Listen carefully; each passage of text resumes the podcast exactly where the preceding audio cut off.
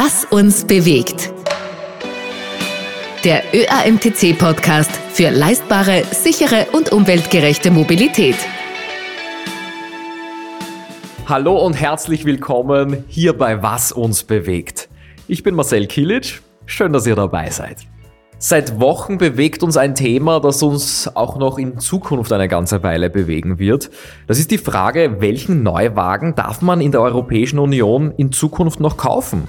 Sollen Verbrennungsmotoren ab dem Jahr 2035 wirklich in der gesamten Europäischen Union verboten werden? Wir haben in diesem Podcast schon öfters gehört, dass nachhaltig erzeugte synthetische Kraftstoffe, sogenannte E-Fuels, eine wichtige Rolle spielen können. Eine wichtige Rolle, um die Klimaziele schneller zu erreichen und auch um bestehende Autos mit Diesel- und Benzinmotor schneller klimafit zu machen.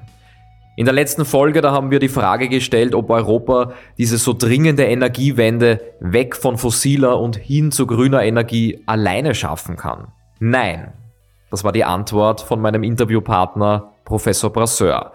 In dieser Folge, da sehen wir uns an, wie diese theoretischen Konzepte in der Praxis aussehen können. Wir sprechen über die individuelle Mobilität mit dem Pkw, also wie wir in Zukunft Auto fahren. Ja, die Autohersteller, die möchten am liebsten schon heute statt morgen nur noch Elektroautos produzieren. Da gibt es aber noch Probleme mit der Reichweite, mit der Ladegeschwindigkeit, mit großen, schweren Akkus und wir benötigen auch Strom. Strom, der nachhaltig produziert worden ist und Wind- und Sonnenenergie, die wird da nicht ausreichen. Für Atomkraftwerke, da gibt es in Europa ohnehin keinen Konsens. Professor Brasseur hat in der letzten Folge, das war Folge 17, einen Bauplan, ein Baumuster für ein ideales Fahrzeugkonzept vorgestellt. Ein Hybridfahrzeug mit elektrischem Antriebsstrang, mit einem kleinen Akku und ein Verbrennungsmotor, der aber am besten mit E-Fuels betrieben wird und der stets im optimalen Drehzahlbereich Strom produziert. Mein heutiger Gesprächspartner ist Thorsten Rixmann. Er ist bei Obrist Powertrain in Lustenau tätig und Obrist ist ein Unternehmen, das schon einige Prototypen gebaut hat, die diesem speziellen Hybridkonzept entsprechen. Und zwar sehr mutig auf Basis eines Teslas. Willkommen, Thorsten Rixmann. Hallo ins Ländle. Grüß Gott, hallo, zurück. Herr Rixmann, was bauen Sie denn da genau? Worum geht's da? Also was wir, was wir konkret bauen, das ist faktisch gesehen, äh, oder wir sagen wir so, wir haben in der Zwischenzeit mehrere Prototypenfahrzeuge aufgebaut, die also mit einem seriellen Hybrid, einem Hyper-Hybrid-System, wie wir es nennen, aufgebaut sind. Bei diesen aktuellen Prototypen handelt es sich um ein Model Y, dessen große und schwere Batterie durch eine kleine Hochleistungsbatterie, die 17,3 mhm. Kilowattstunden, eben und einen, wir nennen es Zero Vibration Generator mit 45 Kilowatt Leistung für die Stromerzeugung ersetzt wurde. Betrieben wird dieser Generator mit emissionsneutralem E-Methanol, emissions- oder emissionsnegativem E-Methanol, welches dann als A-Fuel bezeichnet wird. Das Fahrzeug fährt nach wie vor rein elektrisch. Der Strom kommt also somit von außen durch Plug-in oder von innen durch äh, den Generator. Last but not least wurde das Fahrzeug natürlich durch diesen Powertrain um circa 250 Kilo leichter. Mhm. Ja, was ein wesentlicher Unterschied ist durch diese schwere sonstige Batterie. Mhm. Also musste diese schwere Batterie jetzt letztendlich weichen, um Platz für einen Verbrennungsmotor zu schaffen? Na, deswegen eigentlich nicht. Äh, ich meine, wir haben äh, mit diesem Hyper, Hyper beziehungsweise dem Generator im vorderen Teil oder wo auch immer der platziert ist in der kleinen Batterie ausreichend Platz. Es geht uns darum, dass wir diese großen, schweren Batterien nicht als sinnvoll erachten, grundsätzlich in den Fahrzeugen. Das heißt, wir ersetzen die eben durch eine Hochleistungsbatterie, wo wir nach wie vor rein elektrisch fahren können, rein elektrisch das Auto angetrieben wird, auch die Rekuperation verwendet wird, um den Strom zu gewinnen, aber eben auch Strom an Bord zu erzeugen. Mhm. Und Zero Vibration Generator heißt, was es heißt, er vibriert nicht oder was bedeutet das? Exakt, also Zero Vibration heißt faktisch gesehen, wenn Sie mit dem Auto fahren, Sie hören ihn nicht, Sie sehen ihn nicht, Sie schmecken ihn nicht, Sie spüren ihn nicht. Also faktisch, Sie fahren rein elektrisch. Mhm. E-Fuels kennen wir. Sie haben jetzt A-Fuels erwähnt. Emissionsnegativ sollen die sein. Wie funktioniert das? Wir kommen später nochmal dazu, aber um das jetzt nicht stehen zu lassen und alle abzuholen, was hat es mit A-Fuels auf sich? Also A-Fuel ist ein äh, von uns patentierter Kraftstoff oder beziehungsweise Begriff. Das heißt ganz einfach, dass wenn Sie mit diesem Fahrzeug mit A-Fuel in diesem Generator Strom erzeugen, faktisch weniger Emissionen durch die Verbrennung des A-Fuels ausstoßen, als sie bei der Herstellung äh, aus der Atmosphäre herausholen. Mhm. Und dadurch ergibt sich eine negative Emissionsbilanz. Also dazu fallen mir noch einige Fragen ein, aber behandeln wir zuerst das Fahrzeugkonzept. Hybridautos, die sind ja grundsätzlich nichts Neues. Besonders beliebt sind aktuell ja Plug-in-Hybriden. Also da wird ein großer Verbrennungsmotor mit allem, was dazugehört, Getriebe, Kraftübertragung, kombiniert mit einem kleineren batterieelektrischen Antrieb. Den Obrist-Prototypen, den treibt aber immer ein Elektromotor an. Der muss aber nie ans Stromnetz. Ist das so richtig? Ja und nein. Also es ist richtig, dass das Fahrzeug rein elektrisch bleibt. Das heißt, es wird rein elektrisch angetrieben. Das ist ganz wichtig. Ich denke, wir müssen hier an der Stelle ganz kurz auch zwischen Parallel- und seriellem Hybrid unterscheiden. Äh, mit dem, was Sie jetzt angesprochen haben, gehe ich davon aus, vermuten Sie einen Parallelhybrid, wo eben zwei vollständige Antriebseinheiten in ein Fahrzeug eingebaut sind und dadurch natürlich mehr Gewicht und auch höhere Kosten verursachen. Der Hyperhybrid, das ist bei uns ist ein serieller Hybrid, was bedeutet, dass dieser Generator äh, nicht mit der Antriebsachse verbunden ist. Das ist sehr wichtig und so, sondern einfach nur Strom erzeugt, eben aus emissionsneutralem A-Fuel als Beispiel oder mhm. Methanol. Das ist ganz wichtig, also Strom für das Fahrzeug erzeugt. Das Fahrzeug kann aber selbstverständlich auch als Plug-in angetrieben oder verwendet werden, so dass ich von außen Strom in die Batterie einführe. Mhm. Dort, wo ich die Möglichkeit dazu habe, zu Hause zum Beispiel mit der Photovoltaikanlage macht das ja Sinn. Aber wenn ich die Möglichkeit nicht habe, dann erzeugt der Generator Strom für die Batterie und für den Antrieb. Mhm. An welcher Stelle kommt dann der Zweizylindermotor zum Einsatz? Der Zweizylindermotor kommt immer dann zum Einsatz, wenn die Batterie einen gewissen Energielevel unterschreitet oder das Fahrzeug eine gewisse Geschwindigkeit überschreitet. Mhm. Das sind die zwei Faktoren, wo der Generator Strom erzeugt. Mhm. Das heißt aber, der läuft dann ständig oder wird der punktuell aktiviert, wenn es nötig ist? So eine sehr gute Frage wird er nicht, also der läuft nicht ständig. Das ist sehr wichtig. Der Einsatz dieses Zweizylindermotors äh, oder jetzt in diesem Fall Generator kommt, passiert immer dann, wenn es die Batterie zum Beispiel unter 40 Prozent State of Charge fällt oder Ladeleistung fällt oder mhm. Ladezustand fällt oder wenn der Wagen über 65 kmh fährt, weil dann braucht der Motor einfach mehr Energie und dann schaltet sich automatisch der Generator dazu und erzeugt Strom. Sind wir auch da dann bei Zero Vibration oder bekomme ich als Fahrer oder als Fahrerin das mit, wann sich dieser Motor dazu aktiviert? Also im Prototypensfahrzeug sind wir schon so weit, dass sie nahezu nichts mitbekommen. Äh, Im reellen Fahrzeug wäre dann natürlich noch sicher Verbesserungen möglich, aber sie würden es dann nicht mehr mitbekommen. Sie fahren rein elektrisch wie das Auto davor oder alle anderen Elektrofahrzeuge. Wie steht es denn um den Verbrauch beim Zweizylindermotor, den Sie da einsetzen? Also wir haben jetzt bei diesem Fahrzeug, so wie es aufgebaut ist, eine 120 Kilowatt Antriebsleistung. Also das heißt, wir haben die Antriebsleistung gedrosselt im Vergleich zum Originalfahrzeug, weil wir wollen ja ein Mittelklassefahrzeug darstellen. Das ist für uns sehr wichtig. Wir haben nach WLTP haben wir einen Verbrauch von 3,3 Liter auf 100 Kilometer beim A-Fuel. Mhm. Äh, und wir haben eine Reichweite mit der Batterie von rund, oder rein elektrische Reichweite, wenn ich es jetzt leer fahren würde, von rund 95 Kilometer, ebenfalls wieder nach WLTP. Eine Gesamtreichweite für dieses Fahrzeug mit 40 Liter äh, A-Fuel-Tank kommen wir rund 1000 Kilometer. Mhm. Wie starte ich dieses Fahrzeug? Ich setze mich hinein und wähle wie bei einem Automatikauto ganz einfach herkömmlich die Fahrtrichtung. Ich sage, ich möchte vorwärts fahren, steige ins Gas und dann geht's los oder muss ich irgendetwas beachten?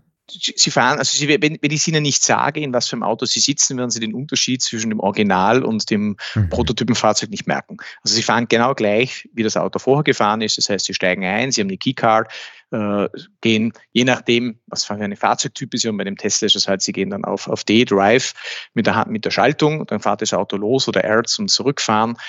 Sie werden keinen Unterschied merken. Das System funktioniert genau gleich. Und Herr Rixmann, an dieser Stelle vielleicht noch ein paar technische Details. Wie weit kann man denn fahren nur mit dem Akku? Wie schaut es da mit der Reichweite aus oder auch Spitzengeschwindigkeiten? Ja, das ist eine gute Frage. Also wir kommen mit der, wenn ich jetzt rein elektrisch fahre, dann kommen wir knapp 95 Kilometer nach diesem WLTP-Verfahren. Wenn ich so bemesse, Sie haben eine Topgeschwindigkeit bei diesem Fahrzeugtypen von 170 Stundenkilometern und Sie haben eine Dauergeschwindigkeit äh, von 140 km/h. Also das können Sie auf der Autobahn kontinuierlich fahren und da wird dann der Generator immer so viel Strom erzeugen, dass Sie die Batterie in einem optimalen Zustand geladen halten. Verstehe. Angenommen, es kommt in Zukunft jetzt zu einem völligen Verbrennerverbot. Angenommen, auf europäischer Ebene darf kein Fahrzeug mehr mit einem Kraftstoffmotor fahren. Was bedeutet das dann für Ihr Konzept? Also für unser Konzept ist das natürlich eine spannende Herausforderung. Ich denke, wir haben dadurch noch mehr Chancen, weil wir müssen das so betrachten, der Verbrenner selber ist ja nicht gut oder böse. Ja, das ist eine Frage des Kraftstoffs, den ich in den Verbrenner hineinfülle. Das ist, glaube ich, ein ganz entscheidender Punkt. Äh, es ist ja zurzeit die Diskussion auch, dass E-Fuels zugelassen werden. Ich glaube, ganz entscheidend ist, dass die Europäische Kommission, Parlament und die Länderumweltminister verstehen, äh, dass wenn ich einen emissionsneutralen Kraftstoff verwende, also sprich das, was ich beim Auspuff wieder rausgebe, vorher aus der Atmosphäre nehme, dass das angerechnet werden muss. Und das mhm. ist entscheidend. Also zum einen, zum zweiten äh, ist ja nicht nur Europa unser Markt. Also wir arbeiten ja global. Das heißt, wenn ich an Afrika denke, Südamerika denke, Indien, äh, diese Märkte werden die nächsten 50, 100 Jahre vermutlich noch keine Elektroinfrastruktur in der Form haben, wie sie es brauchen. Und somit wird dieses Konzept ganz sicher äh, auf dem einen oder anderen Kontinent Fuß fassen. Und tatsächlich gibt es ja auch andere äh, Fahrzeughersteller, die mit diesem Konzept liebäugeln. Nissan zum Beispiel hat etwas Ähnliches präsentiert. Mhm. Wo liegen da Unterschiede? Ja, Unterschiede beim Nissan, beim Inno zum Beispiel, das ist natürlich die Batterie ist etwas kleiner oder glaube ich ein Stück kleiner wie unsere Batterie. Sie haben einen anderen Motor drinnen, der jetzt nicht akustisch gekapselt ist, thermisch gekapselt ist. Das heißt, da werden einfach Systeme zusammengestückelt äh, mit einem auch höheren Verbrauch, weil bei uns, das ist ganz entscheidend, kommt die Performance Performance des Fahrzeuges, die Leistung immer aus der Batterie. Also das heißt, die Batterie hat genug Kraft, genug Leistung, um immer rein elektrisch anzutreiben, zu fahren, zu beschleunigen, was beim Nissan sicher auch der Fall ist. Aber der Punkt ist, dass ergänzend dazu unser Fahrzeug ja auch nicht mit, nicht, also mit Benzin fahren kann, aber zusätzlich eben auch mit zukünftig A-Fuel oder dem mit grünem Methanol. Jetzt fällt das Wort E-Methanol noch einmal und ich glaube, das ist jetzt eine Stelle, wo wir das ein bisschen genauer behandeln könnten. Was ist E-Methanol genau und ähm, warum ist das emissionsnegativ? Gut, also warum emissionsnegativ und E-Methanol? Was wir ganz konkret machen, das ist, dass wir den wirklich sehr, sehr günstigen Sonnenstrom in den Sonnengürtel der Erde verwenden, um Wasserstoff zu erzeugen. Wir nehmen gleichzeitig parallel im Herstellungsverfahren das CO2 aus der Atmosphäre. CO2 und Wasserstoff ergeben ein grünes Methanol. Jetzt können wir ergänzt noch dazu in den Gesamtprozess der Herstellung des Methanols eine Kohlenstoffsenke integrieren. Das heißt, wir haben in dem Gesamtprozess die Situation, dass wir zusätzlich zur Erzeugung des Methanol Kohlenstoff sozusagen in fester Form produzieren, also aus der Atmosphäre entnehmen und produzieren und dann fest einlagern, zum Beispiel in der Erde, so dass wir auf eine emissionsnegative Bilanz kommen. Mhm. Mhm. Gibt es andere Abfallprodukte, die bei diesem Prozess entstehen? Also Abbauprodukte gibt es keine. Wir haben innerhalb der Produktion die Situation, dass wir Sauerstoff entlassen. Mhm. Das heißt, wenn wir das CO2 aus der Atmosphäre entnehmen, dann nehmen wir das C-Molekül, verbinden das mit dem Wasserstoff, da gibt es dann das Methanol und dabei überbleibt der Sauerstoff. Den entlassen wir wieder in die Luft und das C-Molekül, das setzen wir in Form einer, eines Produktionsverfahrens in fester Form auch noch fest zusätzlich, sodass wir Methanol erzeugen und das Graphit selber auch noch erzeugen in einem eigenen Produktionsprozess und einlagern. Mhm. Das heißt, das wird eingelagert im Produktionsprozess und kommt erst gar nicht in das Fahrzeug hinein.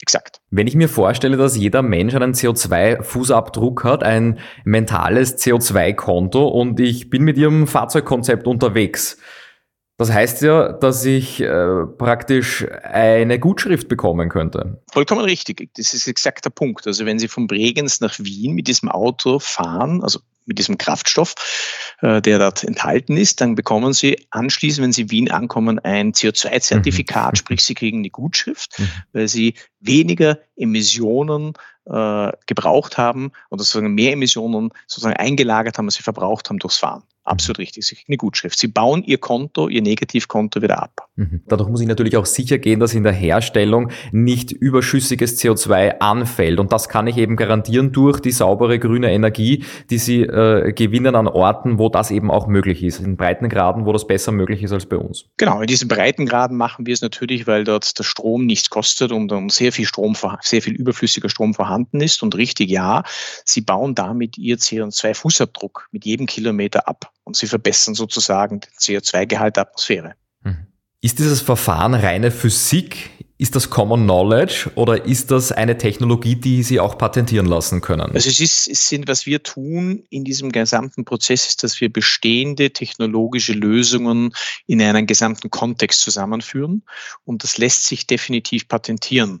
Vor allen Dingen, was sich patentieren lässt, ist die Tatsache, dass wir hier nicht nur einen Kraftstoff erzeugen, der in letzter Konsequenz emissionsneutral ist, sondern das ganz Wichtige ist das Zusammenführen äh, bei der Herstellung eines Kraftstoffs mit einer Kohlenstoffsenke.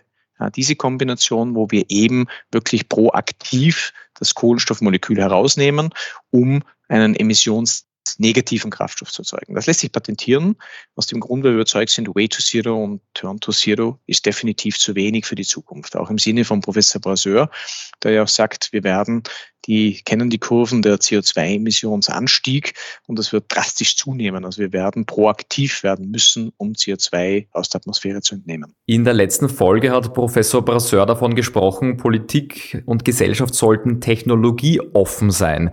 Ist Ihre Technologie also auch äh, kraftstoffoffen? Könnte ich da auch andere Kraftstoffe als E-Methanol einfüllen? Sehr gute Frage, exakt. Das können, könnte man, kann man auch ganz praktisch. Also Sie können faktisch gesehen mit diesem Generator mit Benzin Strom erzeugen.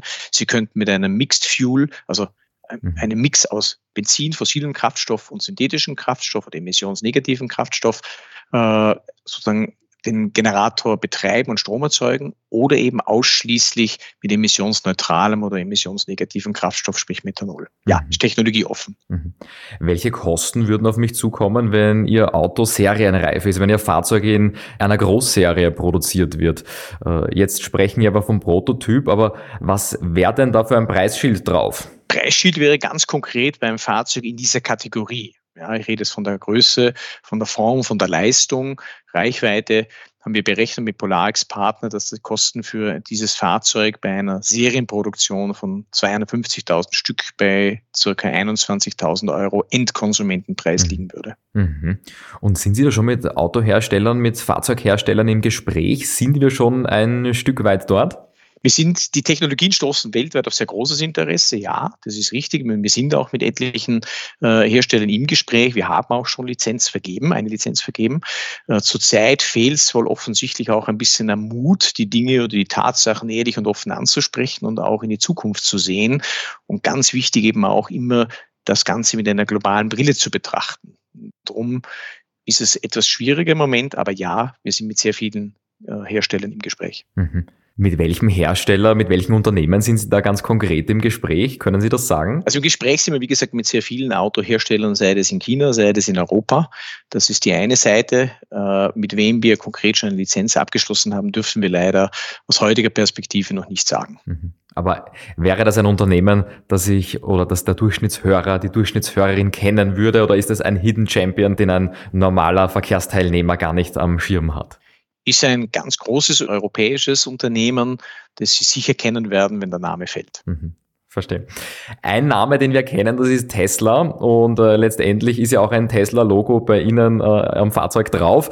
Hat Tesla irgendwie reagiert? Wie stehen die dazu, wenn jemand an ihrem eigenen Konzept herumbastelt und dem ein Upgrade verpasst? Also das Tesla-Logo haben wir weggenommen, aber man erkennt es als Tesla, das ist richtig. Wir haben jetzt unser Obris-Logo drauf. Ah, ja. äh, nein, Tesla hat nicht reagiert. Es wäre natürlich sehr schön, wenn wir mit diesem Beitrag Elon Musk dazu bewegen könnten, uns besuchen zu kommen, weil wir sind fest überzeugt, dass äh, diese Technologie weil es ja rein elektrisch bleibt, eine große Ergänzung für das Portfolio für Tesla, unter anderem für Tesla wäre, weil wir damit einfach wirklich überall auf der Welt fahren könnten. Und wenn sich Tesla meldet, dann bin ich gespannt, ob es Ihnen rein darum geht, dass Sie das Logo ausgetauscht haben oder ob es Ihnen um das eigentliche Upgrade und die Technologie geht. Okay. Äh, Herr Rixmann, vielen Dank, dass Sie da waren. Vielen Dank, dass Sie uns teilhaben lassen an dieser Innovation. Dankeschön für die Einblicke. Herzlichen Dank für die Gelegenheit, es darzustellen, unsere Technologie. Und wir freuen uns und hoffen, dass Ihre Zuhörer damit auch einen weiteren Blick auf die E-Mobilität bekommen. Dankeschön. Danke vielmals. Ja, das war die perfekte Übersetzungsarbeit vom theoretischen Konzept, das wir in Folge 17 von Professor Brasseur mitbekommen haben, hin zu einem vielleicht bald marktreifen Fahrzeug. Eine neue Form der individuellen Mobilität, an die wir bisher noch gar nicht gedacht haben. Eine Form der Individualität, die deshalb entsteht, erst weil wir uns mit Nachhaltigkeit und mit nachhaltiger Mobilität befassen. Für mich persönlich ist es wahnsinnig spannend zu sehen, welche neuen Konzepte und Technologien am Markt entstehen und ich hoffe auch für euch war es genauso spannend. Wir hören uns wieder in zwei Wochen hier bei Was uns bewegt.